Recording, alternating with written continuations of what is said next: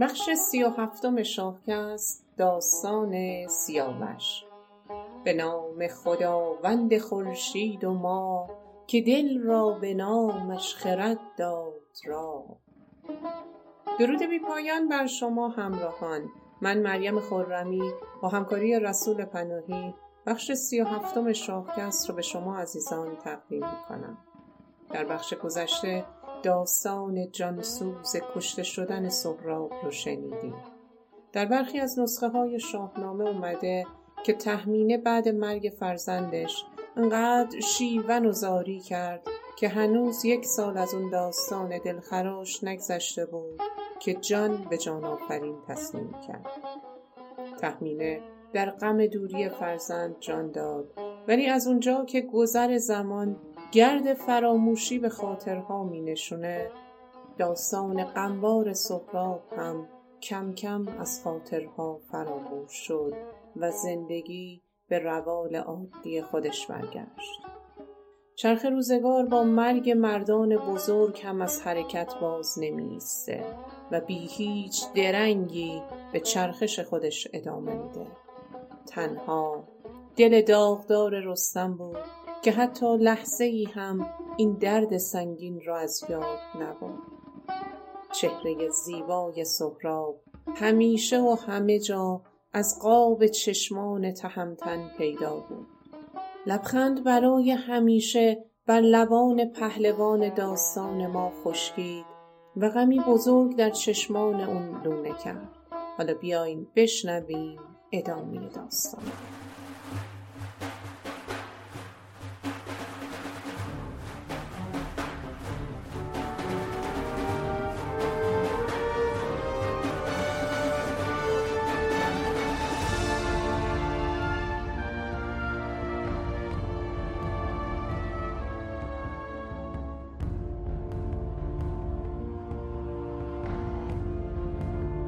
روزی توس و گیو و گودرز و تنی چند از پهلوانان برای شکار به نخجیرگاهی رفتند که نزدیک مرز تورانیان بود. توس و گیو با چند نفر به دنبال شکاری تاختند و از بقیه دور شدند. وارد جنگلی در کنار مرز ایران و توران شدند. اونها سرگرم شکار بودند که دختری جوان رو تنها توی اون بیشه دیدند. دختری از ترکان که در زیبایی بی همتا بود یه دختر تنها در این بیشه چه می‌کنه؟ اونها به دختر نزدیک شدند. ابتدا توس لب به سخن گشود و گفت ای زیبارو اینجا چه می‌کنی؟ به بیشه یکی خوب رخ یافتند. پر از خنده لب هر دو بشتافتند. به دیدار او در زمانه نبود. به خوبی بر او بر بهانه نبود. بدو گفت توس ای فریبنده ما تو را سوی این بیشه که نمود را. دختر نگاهی به اونها کرد و پاسخ داد. شب گذشته پدرم مست به خیمه اومد. وقتی منو دید خنجرش رو کشید که سر از تنم جدا کنه. من از ترس اون فرار کردم و به اینجا پناه آوردم. چون این داد پاسخ که ما را پدر بزد دوش و بگذاشتم بوم و بر. شب تیره مست آمد از دشت سور. همان چون مرا دید جوشان ز دور یکی خنجری آبگون برکشید. همی خواست از تن سرم را برید توس از نژاد اون دختر پرسید. دختر پاسخ داد از خویشاوندان گرسیوز برادر افراسیاب هستم از نژاد فریدون شاه. چطور این همه راه رو پیاده اومدی تا اینجا؟ اسبم در میان راه موند و مجبور شدم پیاده بیام. اما گرفتار دزدان شدم و تمام زر و گوهر و تاج منو با خودشون بردند و با غلاف شمشیر محکم به من کوبیدند و بر زمینم انداختند. بدون شک وقتی پدرم دوباره هوشیاریش رو به دست بیاره عدهای رو به دنبال من میفرسته و اجازه نمیده که من از این مرز عبور کنم. چنین داد پاسخ که اسپم بماند ز سستی مرا بر زمین برنشاند. بی اندازه زر و گهر داشتم به سر بر یکی تاج زر داشتم. بدان روی بالا ز من بستدند نیام یکی تیغ بر من زدند. چو هشیار گردد پدر بی گمان سواران فرستد پس من دمان. بیاید همان تا زنان مادرم نخواهد کزین بوم و بر بگذرم. پهلوانان وقتی متوجه شدند که دختر به خاطر آزارهای پدرش نمی‌خواد به قبیله و نزد خانوادش برگرده در دلشون هوای وصلت با این زیبا رو افتاد توس شرم و آزرم و کنار گذاشت و گفت من اولی ماه رو رو دیدم پس اون مال منه. گیو وقتی این سخن رو شنید بسیار خشمگین شد و گفت من و تو هر دو با همونو پیدا کردیم. به خاطر یک کنیز چنین سخن نادرست و نسنجیده ای را نگو. بگو مگوی بین دو پهلوان چنان بالا گرفت که گویی چاره ای جز کشتن اون زیبارو نمی‌دیدند تا به جنگشون پایان بدن. باید بدونید در اون روزگار ترکان از زیبایی و سپیدی شهره روزگار بودند و به راحتی می‌تونستند دل هر مردی رو به دست بیارن دل پهلوانان بدو گرم گشت. سر توس نوذر بیازرم گشت. چنین گفت کاین ترک من یافتم. ز پیش سپه تیز بشتافتم. بدو گفت گیو ای سپهدار شاه. نه با من برابر بدی بی سپاه. ز بهر پرستنده ای کژ مگوی. نگردد جوانمرد پرخاشجوی سخنشان ز تندی به جایی رسید که این ماه را سر بباید برید. یکی از همراهان طوس و گیو وقتی دید که بر سر این دختر میان دو دلاور جنگ به پا شده برای آروم کردن اونها جلو اومد و پیشنهادی داد. پیشنهادی که هر دو پذیرفتند. اون گفت دخترک رو با خودتون نزد شاه ایران ببرید و اجازه بدید اون بین شما داوری کنه و بگه اون دختر از آن کدام یک از شماست. این پیشنهاد خوبی بود. پس گیو و توس همراه اون دختر ترک به سوی کاخ کاووس راهی شدند. اونها ماجرا رو بازگو کردند و دختر را به کاووس نشون دادند اما بشنوید از کاووس. کاووس وقتی اون پریچهره رو دید چشمانش از شادی برق زد.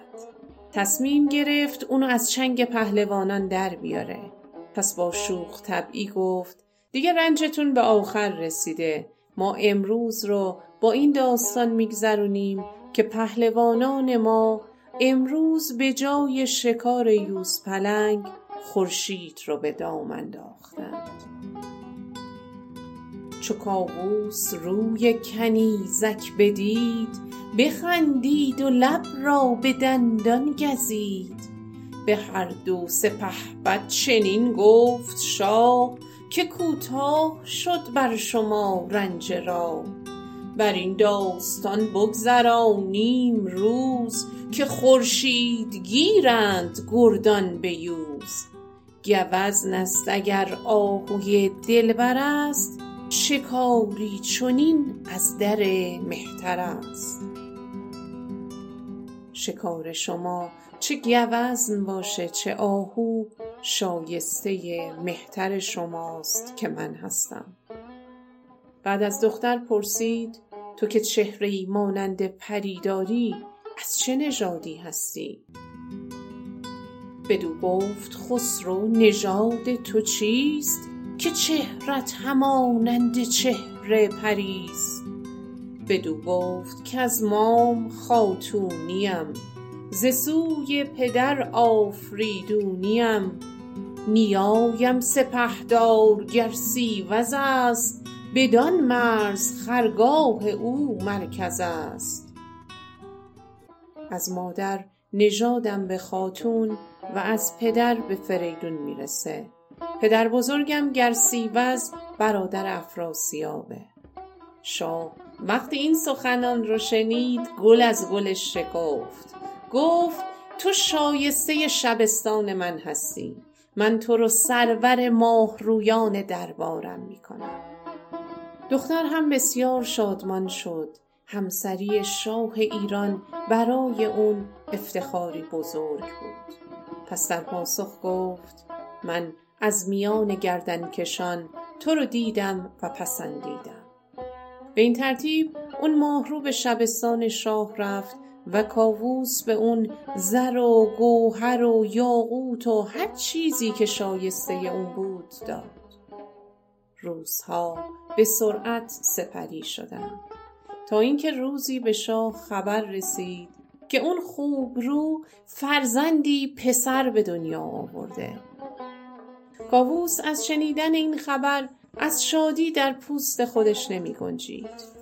کودک همچون پری بسیار زیبا بود به گونه ای که همه جا سخن از او بر سر زبانها افتاد. جدا گشت از او کودکی چون پری به چهره به سان بت آزری بگفتند با شاه کاووس کی که برخوردی از ماه فرخنده پی؟ یکی کودکی فرخ آمد پدید کنون تخت بر ابر باید کشید. جهان گشت از آن خود پر گفت و گوی کز آن گونه نشنید کس روی و موی. کاووس نام اون کودک رو سیاوش نامید یعنی دارنده اسب سیاه. بعد به رسم اون روزگار ستاره شناسان و طالبینان رو نزد خودش فرا خوند تا ببینه طالع این کودک زیبا چیه؟ طالبینان به حضور رسیدند و بعد از مدتی طالع اونو پیش بینی کردند. اما ستاره اون کودک آشفته بود و سرنوشت برای اون جز تیر روزی رقم نخواهد زد. ستاره بر آن کودک آشفته دید غمی گشت چون بخت او خفته دید. بدید از بد و نیک بازار اوی به یزدان پناهید در کار او. کاووس از شنیدن این خبر بسیار غمگین شد ولی کاری از دستش ساخته نبود پس به یزدان پناه برد. روزها از پی هم میگذشت و اون نوزاد کم کم بزرگ می‌شد. اما بیاین کاخ کاووس رو ترک کنیم و سری بزنیم به زابل به پهلوان بزرگ داستان خودمون که دیگه سالهاست کسی لبخند بر لب اون ندیده. حالا کاووس هم پسردار شده پسری زیبا که همه از زیبایی اون سخن میگن. رستم هرگز نتونسته بود دوران کودکی پسر خودش سهراب رو ببینه اونو در آغوش بگیره و مهر پدری رو برای فرزندش ابراز کنه. به اون فنون رزم رو بیاموزه و تجربه خود از یک زندگی پرفراز و نشیب و پرماجرا رو در اختیارش بگذاره چنان که هر پدری به فرزندش آموزش میده. اما حالا کاووس یک پسر داره پسری که شاه آینده ایران خواهد شد و بعد از کاووس آینده ایران در دستان اون خواهد بود. این افکار لحظه ای رستم رو رها نمی کرد تا سرانجام تصمیم عجیبی گرفت.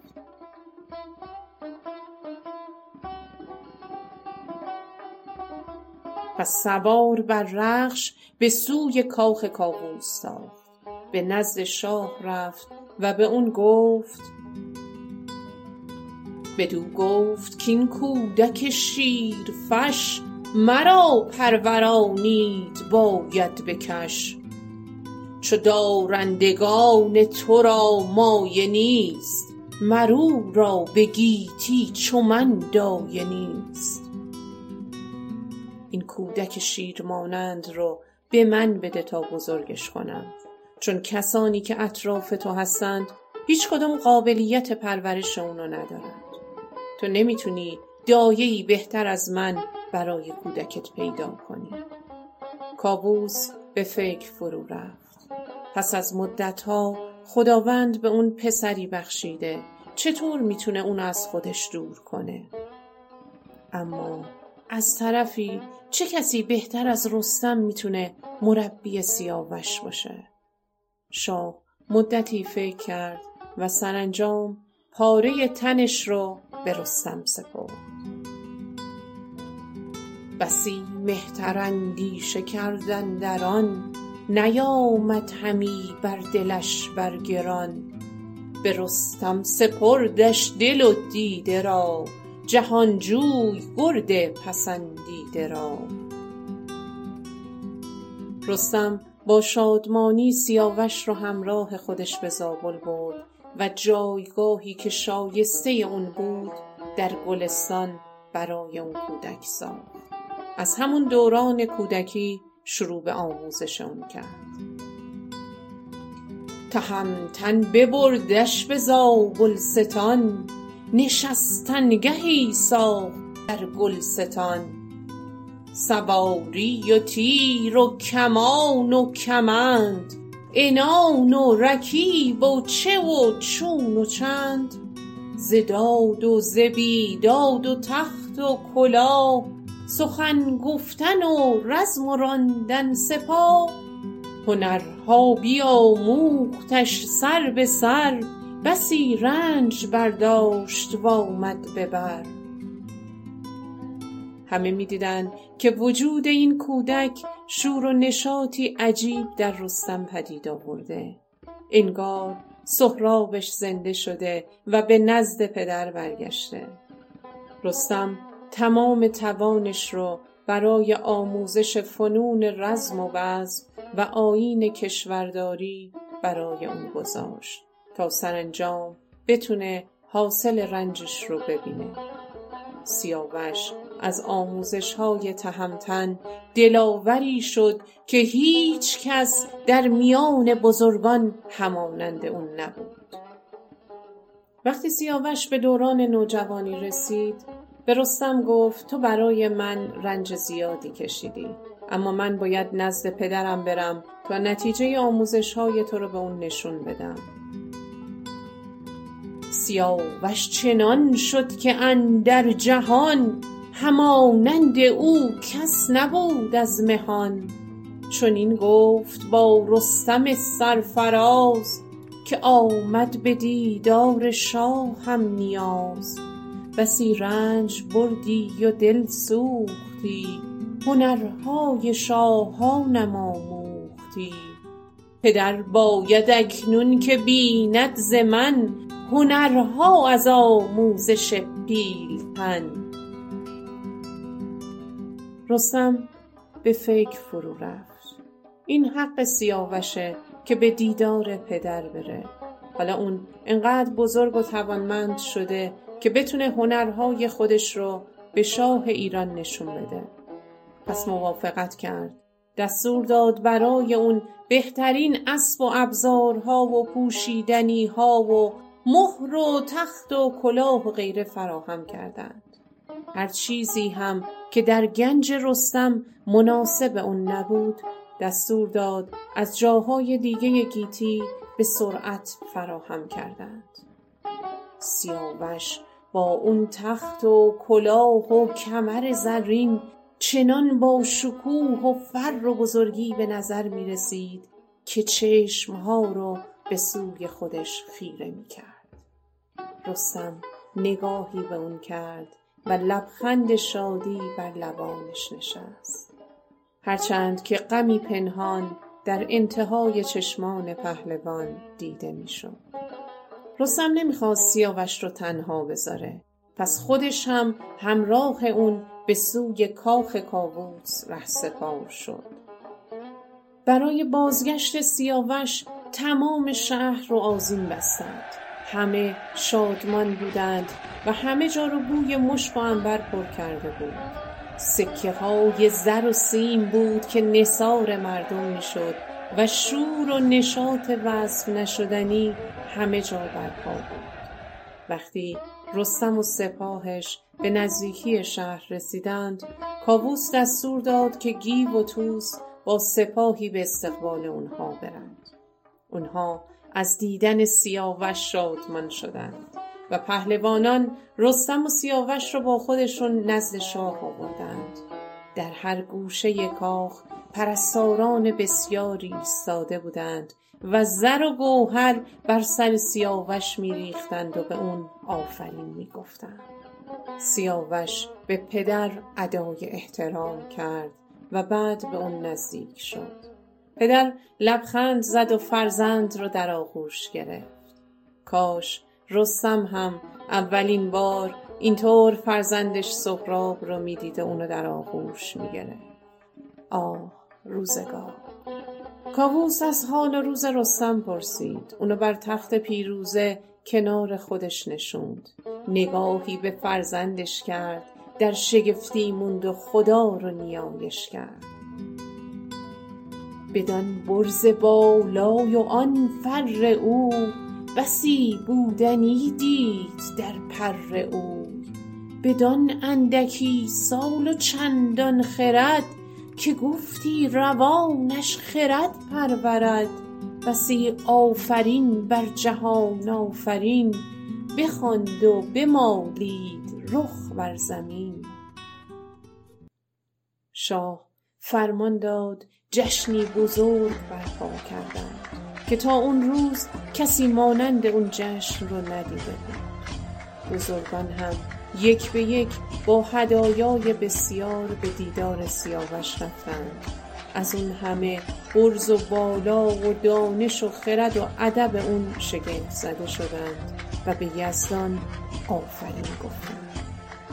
این جشن هفت روز ادامه پیدا کرد. روز هشتم کاووس در گنجهاش رو گشود و هدایای بسیاری از تخت و مهر و شمشیر و کلاه و اسبان تازی و زر و گوهر بسیار به فرزند داد. همه چیز به جز تاج. چون سیاوش هنوز به سنی نرسیده بود که شایسته تاج بر سر نهادن و فرمانروایی باشه شاه گفت که اون تاج زر و منشور فرمانروایی رو زمانی به سیاوش ارزانی می‌کنه که هفت سال اونو آزمایش کنه. اگه در هر کار اونو پاک و خردمند و شایسته ببینه فرمانروایی ماور و نهر رو به اون میسپاره. خب تا اینجای داستان که همه چیز خوب پیش می‌رفت. اما حالا بیایید بشنویم از سودابه همسر کاووس. اگه به یاد داشته باشین در بخش های گذشته داستان ازدواج کاووس و سودابه رو براتون گفته بودیم و اینکه پدر سودابه چطور کاووس و پهلوانان رو به اسارت گرفت و با بیتابی های سودابه ناچار شد اونو هم همراه کاووس زندانی کنه و سرانجام رستم رهایی بخش اونها شده بود. حالا بیاین برگردیم به ادامه داستان. وقتی سودابه در اون جشن با شکوه چهره زیبا و شکوه شاهانه سیاوش رو دید از اون همه زیبایی و فر شگفت زده شد. سیاوش همچون خورشیدی تابان در میان انجمن می درخشید و دل بیمار سودابه گرفتار عشق اون شد. خواب و خوراکش رو فراموش کرد و از درد عشق اون همچون یخی در کنار آتش آب می‌شد و مثل یک رشته نخ لاغر و نحیف. پس چاره ای ندید جز این که یکی از رازدارانش را پنهانی نزد سیاوش بفرسته و از اون بخواد که به شبستان شاه بیاد. چو سودابه روی سیاوش بدید پراندیشه گشت و دلش بردمید چنان شد که گفتی طراز نخ است وگر پیش آتش نهاده یخ است. کسی را فرستاد نزدیک اوی که پنهان سیاووش رد را بگوی که اندر شبستان شاه جهان نباشد شگفت ار شوی ناگهان. سیاوش به فکر فرو رفت. چرا سودابه پنهانی اونو به شبستان دعوت کرده؟ سیاوش با آموزش های رستم انقدر آگاه و دانا شده بود که فریب این زن هوسباز رو نخوره.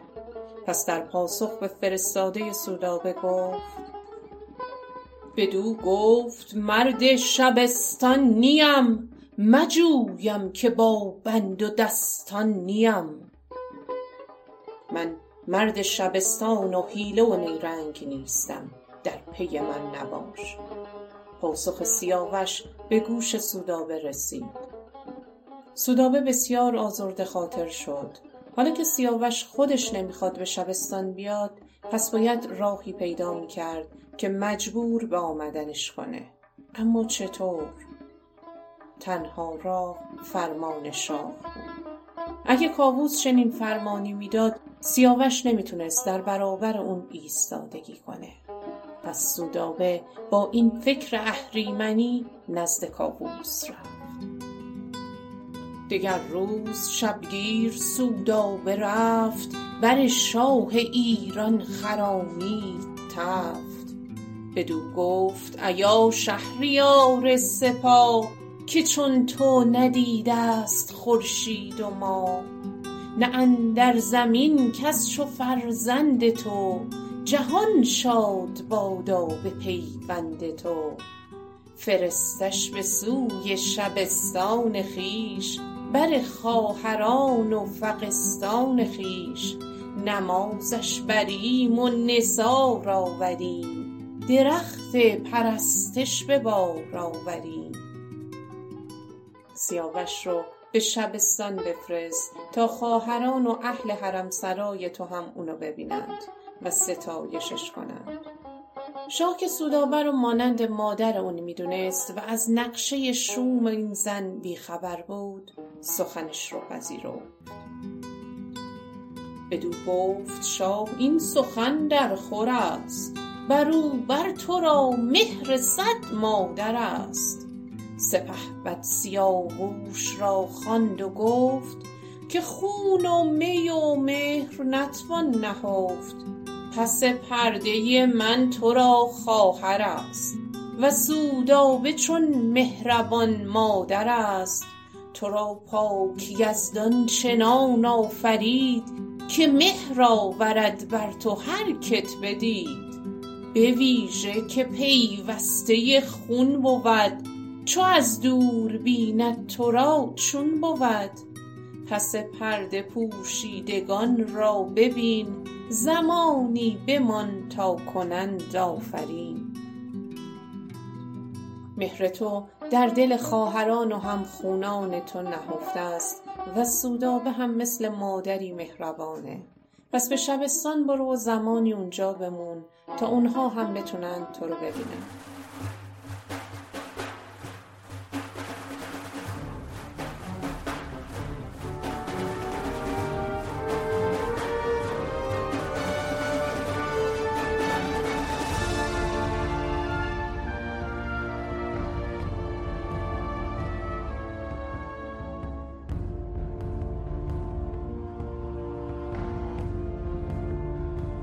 بعدی همراه ما باشید تا بشنویم این عشق نابخردانه سودابه چه پیامدهایی رو به دنبال خواهد داشت.